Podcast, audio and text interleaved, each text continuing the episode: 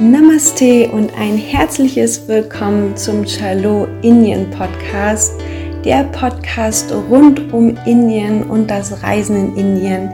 Ich bin Sarah und freue mich sehr, dich durch diesen Podcast mit auf eine Reise nach Indien nehmen zu können. Viel Spaß beim Hören der nächsten Podcast-Episode. Namaste und ein herzliches Willkommen zu einer weiteren Podcast-Folge von Chalo Indien.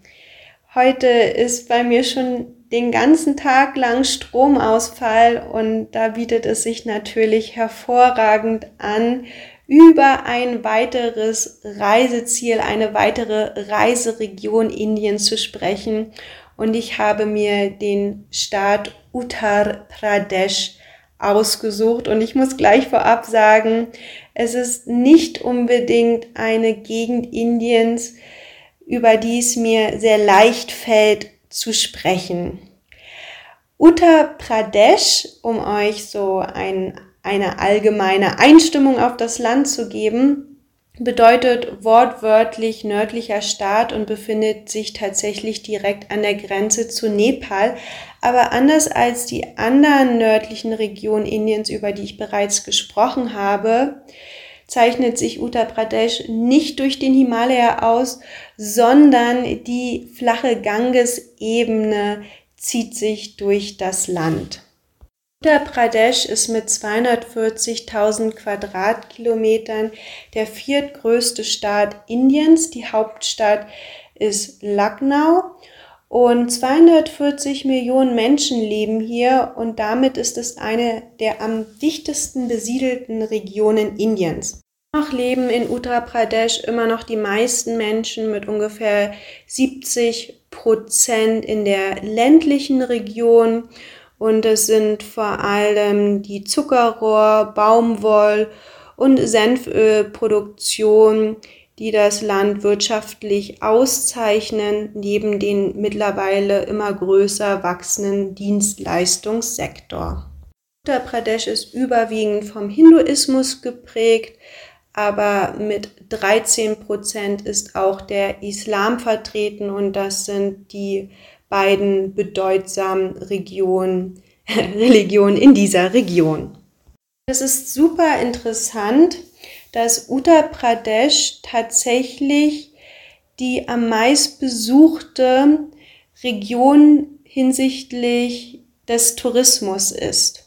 Und das liegt tatsächlich nicht an Uttar Pradesh als Reiseregion im Allgemeinen. Also Uttar Pradesh ist tatsächlich keine Gegend, die sich aufgrund ihrer Schönheit in landschaftlicher Natur auszeichnet, sondern es gibt einige sehr berühmte Orte, die ihr sicherlich auch kennt und von denen ihr schon mal gehört habt und sehr, sehr viele berühmte heilige hinduistische, buddhistische Pilgerstätten, die natürlich besonders für indische Reisende sehr, sehr interessant sind.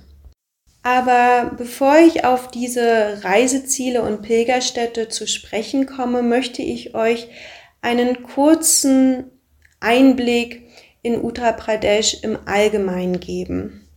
Denn Uttar Pradesh ist tatsächlich ein nordindischer Staat, das alles in sich vereint, wie man sich vielleicht Indien vorstellt. Vorstellt, wenn man noch nie in Indien gewesen ist, ein Indien, das man aus den Medien kennt. Ein Indien, das geprägt ist von Armut, von einem einfachen Leben, von einem Indien, in dem immer noch sehr veraltete Traditionen gelebt werden, die zur Unterdrückung von einigen Menschengruppen und Frauen führen. Ein Indien voller Städte, ähm, verschmutzter Gegenden und teilweise noch mit sehr rückständigen Lebensbedingungen. Und dieses Indien gibt es natürlich und dieses Indien kann man sehr, sehr gut im nordindischen Uttar Pradesh, wie tatsächlich auch in einigen anderen, vor allem nordindischen Regionen Indiens erleben. Ich habe ja schon oft über Indien als ein sehr, sehr vielseitiges Land gesprochen, das unglaublich divers ist und sich dadurch auch auszeichnet. Ähm, es zeichnet sich aus mit der landschaftlichen Vielfalt, der kulturellen Vielfalt, der Vielfalt in Religionen und Menschen. Und nichtsdestotrotz ist auch diese Seite Indiens ein Teil von Indien und die gibt es. Also es ist nicht so, dass ich Indien immer nur schön reden möchte und euch sagen möchte in meinem Podcast, dass Indien gar nicht so ist, wie es in den Medien vielleicht dargestellt ist oder wie es in unseren Köpfen ist. Aber was ich oft in meinen Podcasts oder in meinen Blogartikeln oder auf meinen Reisen zum Ausdruck bringen möchte, ist, dass Indien auf keinen Fall nur so ist und dass auch nicht die Menschen nur so sind, sondern ganz im Gegenteil, dass es viel, viel mehr ist. Aber ja, auch dieses Indien existiert und wenn man dieses Indien erleben möchte, kann man ja mal einen Blick in Uttar Pradesh werfen. Tatsächlich würde ich euch das aber nicht empfehlen. Und was ich damit meine, ist nicht, dass ich euch nicht empfehle, nach Uttar Pradesh zu reisen und vor allem diese sehr interessanten Reiseorte wie Agra, Varanasi, Sarnath, oder Vindravan, Mathura mitzunehmen. Nein, natürlich sollt ihr da hinreisen und es ist super interessant und ihr werdet ganz, ganz viel Tolles sehen und erleben. Aber ich glaube einfach, dass Uttar Pradesh keine Reiseregion ist, in der man sehr viel Zeit verbringen möchte, von Ort zu Ort reist, sich die unterschiedlichen Städte anguckt oder vielleicht eine Fahrradreise durch diesen Staat unternehmen muss oder sollte. Denn die Städte ansonsten zeichnen sich nicht unbedingt mit ihrer Schönheit aus und die Landschaft, die Landschaft ist unglaublich weit und oft auch sehr, sehr trostlos und sie unterscheidet sich über die vielen hundert Kilometer auch nicht großartig. Und es ist trotzdem interessant, das zu sehen. Also ich kann euch unbedingt empfehlen, wenn ihr vielleicht nach Varanasi reist, dass ihr das in Form einer Zugfahrt macht. Und ihr bekommt so dann auch diesen Teil Indiens mit. Aber ich würde euch jetzt nicht unbedingt empfehlen, ja, nur eine zweiwöchige Autotour durch diesen Staat zu machen, sondern einige für euch interessante Orte anzusteuern und dann aber auch andere Reiseziele Indiens mitzunehmen, damit vielleicht nicht nur der Eindruck von Uttar Pradesh ähm, ja, bei euch in eurem Kopf bleibt.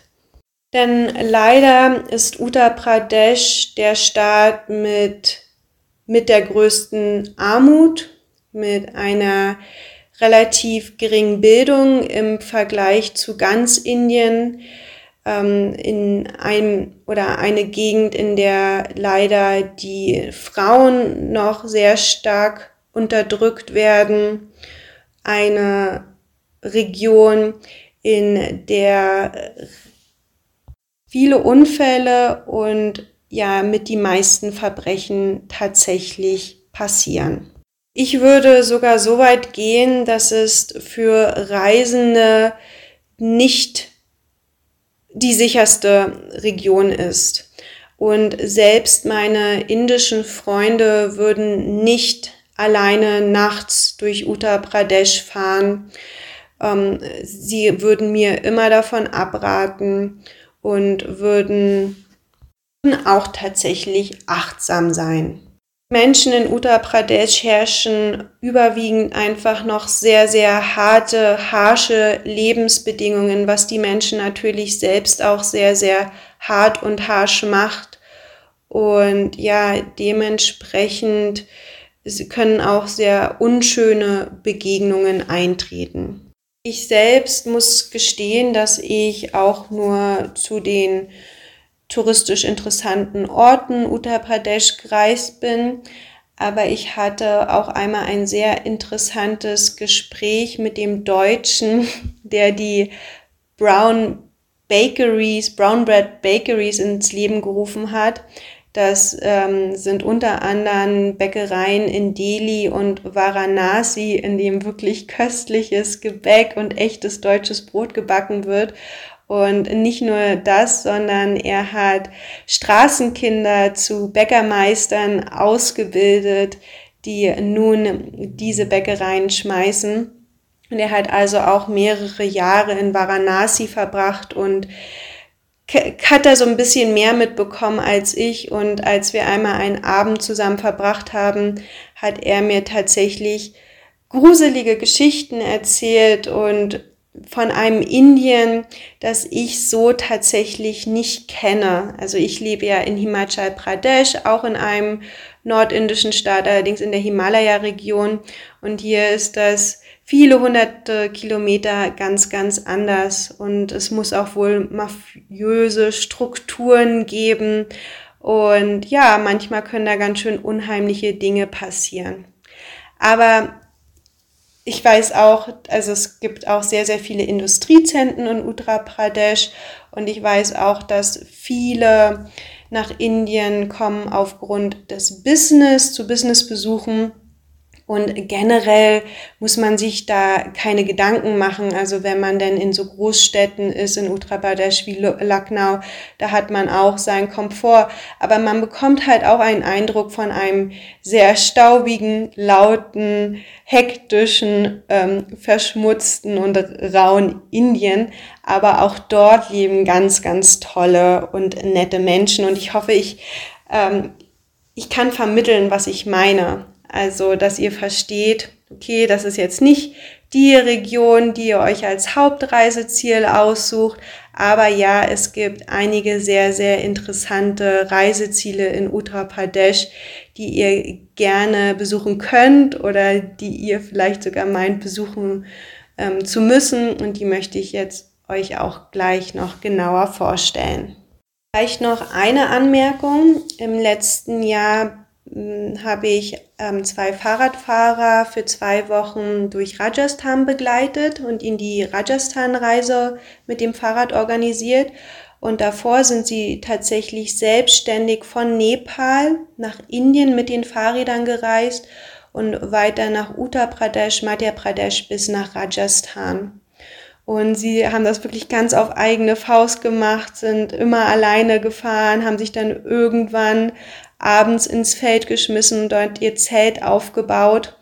Und es ist alles gut gegangen, es ist nichts passiert. Ähm, die beiden hatten aber insgesamt von dieser Zeit nicht den besten Eindruck von Indien. Sie fanden die Inder im Allgemeinen sehr anstrengend und aufdringlich, sehr neugierig und das, diesen Eindruck hat man generell tatsächlich, wenn man als Tourist nach Indien kommt. Aber in dieser Region ist es einfach nochmal so viel verstärkter, weil da einfach auch nicht viele Touristen hinkommen und dort mit dem Fahrrad durchfahren. Und ähm, ja, und ich muss sagen, ich würde sowas tatsächlich nicht empfehlen, ähm, weil ihr niemals wisst, wen man da trifft. Die Felder sind auch alle Privatbesitz. Es sind überall Menschen in Uttar Pradesh. Also selbst wenn man denkt, man ist mitten auf dem Land, aber schon alleine durch die Bevölkerungsdichte sind einfach wirklich überall Menschen. Sie sind neugierig, sie werden ähm, euch mitbekommen. Und dann kann man tatsächlich nie garantieren, was passiert. Auch wenn die Inder an sich ein sehr, sehr eine sehr freundliche Bevölkerung sind, aber auch gerade wieder um auf die Sicherheit von Frauen zu sprechen zu bekommen. Wenn das dann auf einmal eine Truppe Inder ist, die gerade getrunken hat und dann ist man da nur zu zweit, ähm, da will ich oder da will man eigentlich für nichts garantieren. Oder da kann man für nichts garantieren. So, lasst uns jetzt aber über die schöne Seite Uttar Pradesh zu sprechen kommen oder ich weiß nicht, ob man das die schöne Seite nennen kann, aber vor allem die super interessante Seite. Denn in Uttar Pradesh gibt es wirklich die Top-Reiseorte Indiens. Natürlich angeführt mit Agra. Agra liegt südlich von Delhi, nur vier Stunden von Delhi entfernt. Es ist eine typische indische Kleinstadt mit so circa ein, zwei Millionen Menschen und hier befindet sich das Taj Mahal. Es ist eine Stadt, die einmal das Zentrum des Mogulkönigreichs gewesen ist, also die muslimische Herrschaft über Indien mit den Sultanen. Hier war einmal die Hauptstadt in Agra und dementsprechend ist Agra natürlich auch kulturell ein sehr, sehr interessantes Ziel. Selbst neben dem Taj Mahal kann man Forts, mächtige Forts, Mogulgärten sehen. In der Nähe von Agra gibt es mit Fatehpur Sikri eine islamisch geprägte Stadt und man kann dann, wenn man in Agra ist, auch super viel von der Zeit während der mogulischen Wirtschaft über Indien lernen. Agra ist natürlich eine sehr, sehr touristische Stadt, die sehr anstrengend sein kann, weil es natürlich sowohl Touristen als auch das Ganze drumherum anzieht in Form von Verkäufern und von Bettlern und bei den Hotels muss man auch immer ein bisschen gucken, weil die sich natürlich den Besuchern sicher sein können und sich dementsprechend nicht immer die größte Mühe geben, was Sauberkeit und Service betrifft. Und tatsächlich mache ich das oft so auf meinen Reisen, dass wir fast immer, wenn es eine Nordindienreise ist, natürlich das Taj Mahal besuchen, weil es ja wirklich, es ist eines der sieben modernen Weltwunder und das darf man auch durchaus während seiner Indienreise bewundern. Aber viel mehr gucken wir uns dann auch nicht an, wobei es sich wirklich auch lohnt, durchaus ähm, das Fort zu besichtigen oder die Mogulgärten, einfach auch um von dieser Geschichte Indiens einen Eindruck zu bekommen. Wir wohnen in Agra auch dann wirklich entweder eher in schönen Hotels oder in Homestays bei den Familien, wo man es dann auch sehr komfortabel hat. Street-Food-Touren lohnen sich in Agra, wobei man hier wirklich darauf achten soll, das wahrscheinlich eher geführt zu machen als auf eigene Faust, weil sich so manch einer schon den berühmten Delhi Belly auch in Agra geholt hat. Ansonsten ist Agra einfach auch wirklich eine anstrengende Stadt. Und selbst wenn man dann nur sich das Taj Mahal angeschaut hat, dann darf man natürlich auch gern weiterziehen. Normalerweise besichtigt man Agra in Zusammenhang mit vielleicht einer Rajasthan-Reise. Das ist eine Reiseregion, die ich auch schon mal vorgestellt habe. Oder auch nur, wenn man sich das goldene Dreieck anschaut, also die Städte Delhi, Agra und Jaipur. Auch darüber gibt es bereits eine Podcast-Folge, die verlinke ich euch auch gerne noch in den Shownotes. Oder wenn man vielleicht eine Trekkingreise gemacht hat, dann runterreist nach Delhi, weil von dort der Flug kommt und viele machen dann noch diese vierstündige Fahrt nach Agra, um sich das Taj Mahal anzusehen. Aber wenn man möchte, kann man auch das noch mit anderen Reisezielen verknüpfen. Und ich habe ja schon erwähnt, dass es sehr, sehr interessant ist, weil es unglaublich viele Städte in Uttar Pradesh gibt, die religiöse Pilgerstädte sind.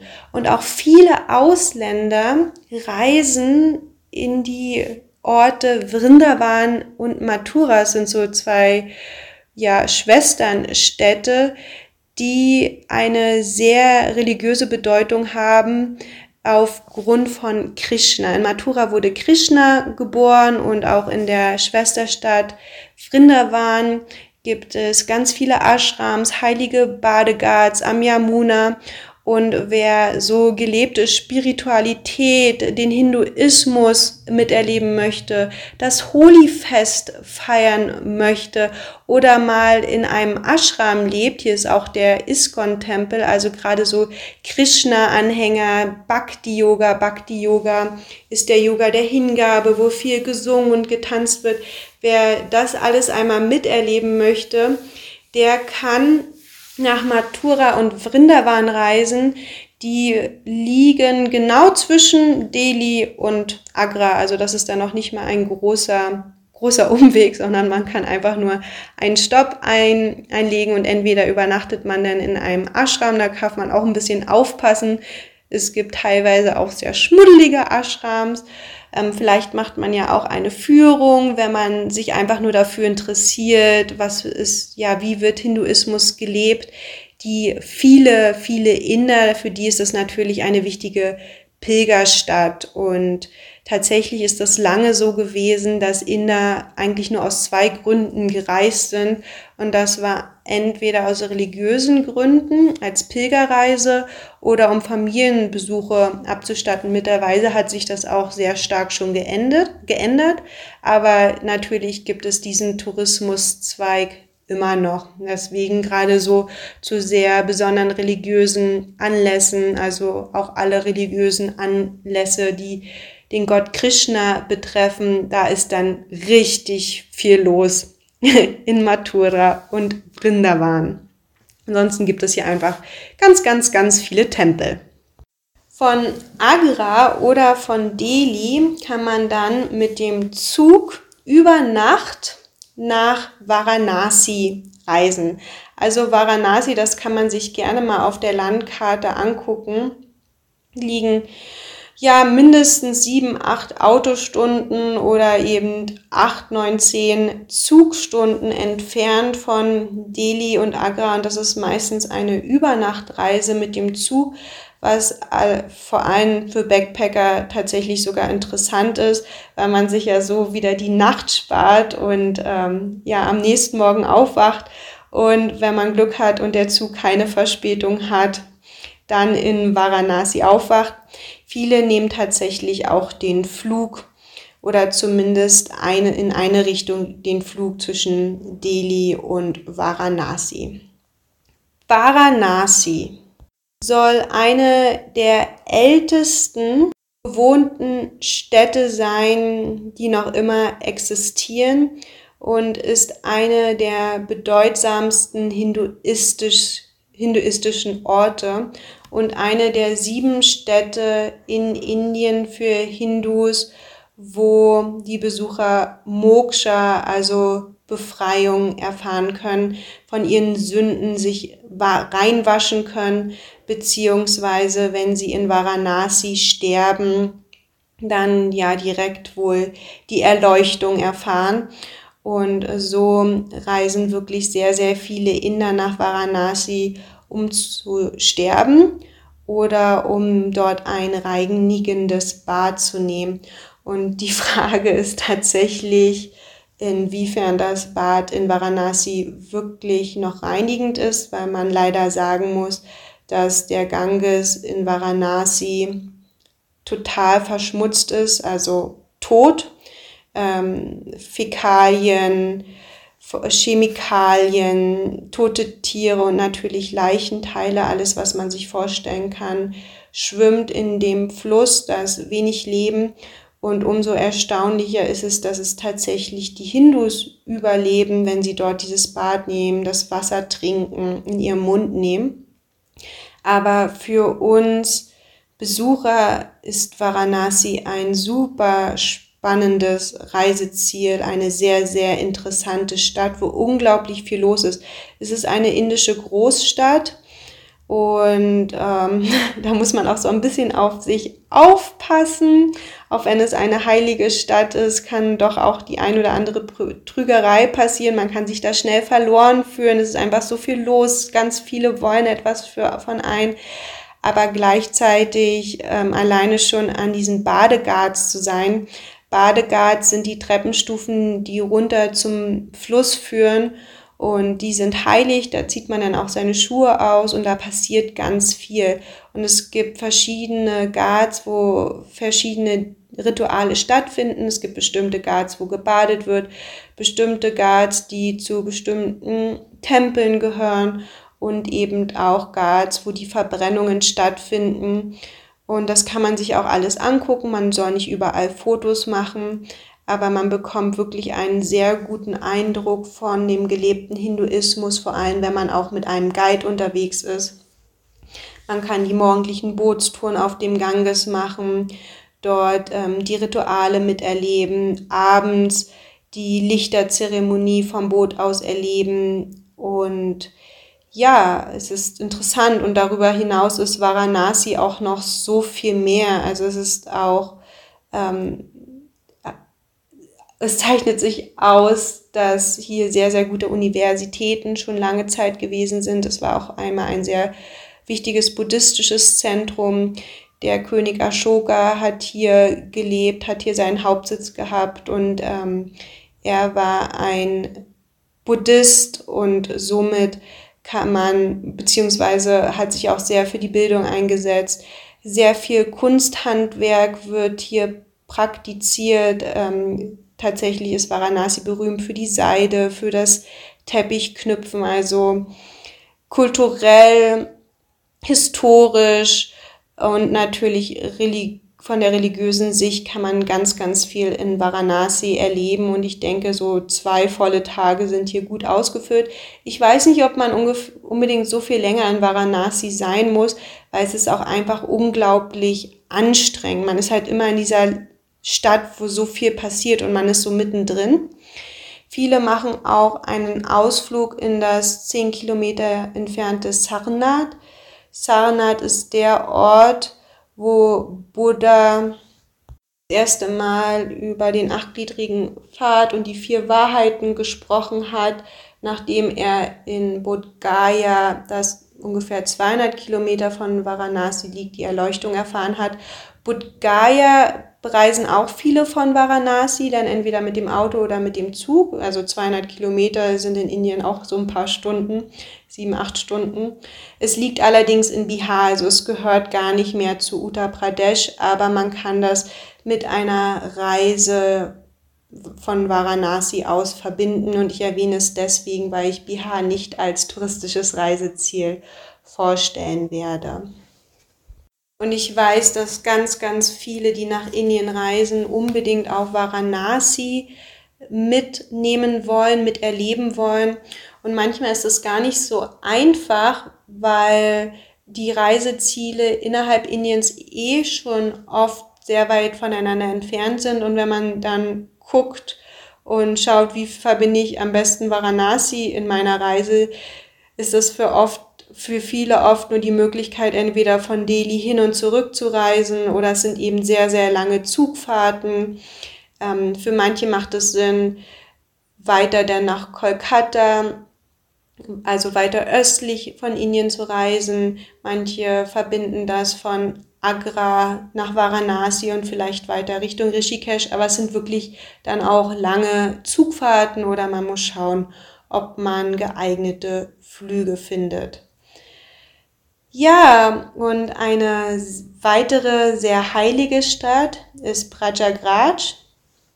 In Prajagraj fliegen, fließen die beiden Flüsse, die beiden sehr, sehr heiligen Flüsse Yamuna und Ganges zusammen. Und das ist auch der Ort, wo alle zwölf Jahre die Mahamela, die Mahakumbh Mela stattfindet. Vielleicht habt ihr schon mal etwas von der Kumbh Mela gehört. Kumbh Mela ist ein hinduistisches ähm, Fest, das größte Fest, hinduistische Fest der Welt, das alle vier Jahre an einem anderen der vier heiligsten Orte Indiens stattfindet. Und das bedeutsamste findet eben in Prajagraj statt und alle zwölf Jahre nur. Und es ist super interessant, dass ähm, 2025 die nächste große Mahakumbh Mela stattfinden wird dort. Und da kommen wirklich 30 Millionen oder noch mehr Menschen, um dort ein heiliges Bad an den Ghats zu nehmen, dort wo Yamuna und Ganges zusammenfließen. Heilige Sadhus kamen, spirituelle Größen, Yogalehrer und es gibt immer noch besondere Badetage, wo dann noch mehr Pilger kommen, um da ein heiliges, reinigendes Bad zu nehmen. Und ähm, ich habe das mal in Haridwar erlebt. Ich muss sagen, das gehörte zu meinen anstrengendsten Tagen meines Lebens. Und seitdem vermeide ich tatsächlich auch immer eher größere Festlichkeiten in Indien. Aber wer sowas mal mitbekommen wird, ist es sicherlich ein Erlebnis, aber auch dort bitte aufpassen, weil wenn es dann einmal zu Massenpaniken kommt, dann kann es auch gefährlich werden. Und auch von der Logistik ist es nicht so einfach. Also es fahren ja massenweise Busse mit Pilgern dorthin und ähm, die kommen ja dann, also es wird auch viel im Stau gestanden, da muss man irgendwie versuchen, auch wieder einen Bus oder einen Transport zurückzubekommen. Und das darf dann vielleicht schon ein bisschen besser organisiert sein als von mir damals als junge Freiwillige, die ganz naiv dann nachts mit dem Bus von Delhi nach Haridwar gefahren ist. Und dann ja waren wir stundenlang zu Fuß unterwegs. Und ähm, ja, es war ein, auf jeden Fall ein großes Erlebnis nur in einem Nebensatz erwähnt, wer ähm, unter den Yogis die Bhagavad Gita gelesen hat, der wird auch etwas von Kurukshetra gehört haben. Ähm, das große Schlachtfeld, in dem sich Arjuna seinen Brüdern, ähm, ja, seinen Gegnern gestellt hat und dieses Gespräch mit Krishna geführt hat, das befindet sich auch in Uttar Pradesh. Und zwar, wenn, das ist super interessant, da fahre ich nämlich ganz oft durch oder entlang zumindest auf den Weg von Delhi hoch in den Norden Richtung Himachal Pradesh, ist es im Prinzip nichts anderes als eine weitere heilige Stadt in Indien und hat mittlerweile nicht mehr so große Bedeutung, aber vielleicht nur so als kleiner Nebensatz, weil ich immer ganz überrascht bin, wenn ich das Schild dann sehe, Kurukshetra, und das kenne ich eigentlich aus der Bhagavad Gita. Aber ansonsten sind das dann tatsächlich die interessanten Highlights von Uttar Pradesh. Und natürlich, fast alle Reisenden nehmen auf jeden Fall Agra mit. Viele reisen auch nach Varanasi und haben da wirklich eine faszinierende, erlebnisreiche Zeit nehmen dann vielleicht noch den buddhistischen Pilgerort Sarnath, zehn Kilometer von Varanasi mit. Und ich glaube, nur einige wenige werden nach Prajagraj fahren, um dann ein heiliges Bad während der Kumbh Mela zu nehmen. Ja, so viel zu Uttar Pradesh, wirklich ein sehr zwiespältiger touristischer Staat, ähm, den man sich vielleicht nicht um entgehen lassen darf, weil es ist natürlich auch interessant, diese Seite Indiens zu erleben, die auch sehr echt und sehr authentisch ist und die man sich auch zu Herzen nehmen darf. Also schon alleine, wenn man mit dem Zug durchfährt und an den Bahnhöfen auch diese Armut, diesen Schmutz mitbekommt, Kinder in Lumpen und ja, einfach auch weiß von wie hart es auch vor allem die Frauen haben, die niedrigen Kasten dort, es ist super interessant, dass es in Uttar Pradesh tatsächlich die ähm, meisten niedrigkastigen ähm, Menschen geben soll. Ähm, ja, dementsprechend ähm, kann man vielleicht erkennen, wie veraltert auch die Strukturen sind, wobei es ja das Kastensystem auch nicht mehr gibt. Aber mit Sicherheit gibt es immer noch sehr, sehr viele unterdrückte Menschen. Und ich würde mir einfach nur für diesen Staat und auch ähm, für viele andere Staaten Indiens wünschen, wo ähnliche Strukturen leider noch herrschen, dass es vor allem sich mit der Bildung bessern wird, vielleicht auch mit den Medien sich besser bessern wird, mit dem Austausch, vielleicht sogar auch mit den Touristen, sich dort ein Vorbild zu nehmen, dass dort sich die veralterten negativen Strukturen so ein bisschen aufweichen und ja, ein bisschen mehr äh, modernere Sicht auf ähm, ja, die alten Strukturen gelenkt werden. Leider spielt auch wie in vielen anderen indischen Regionen die Korruption hier eine sehr, sehr große Rolle. Und es ist einfach so faszinierend, weil diese Region eine so bedeutsame religiöse Stellung hat, kulturell auch ein großes Zentrum und zu Zeiten der Mogulherrscher gewesen sind, wo ja auch in der Zeit wirklich kulturell ganz, ganz viel passiert ist, wo der Buddhismus ähm, ja mit sich entwickelt hat und ja leider jetzt das alles so ein bisschen dort hinterherhängt.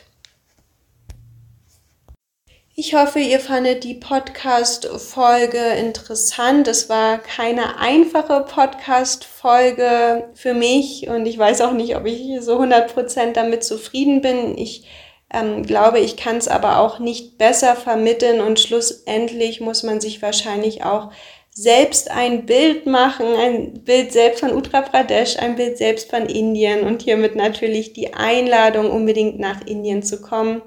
Wenn ihr Fragen habt oder den Austausch sucht oder selbst Erfahrungen in Uttar Pradesh machen durftet, dann ja, bitte meldet euch jederzeit. Vielen, vielen Dank für das Zuhören. Tschüss, eure Sarah.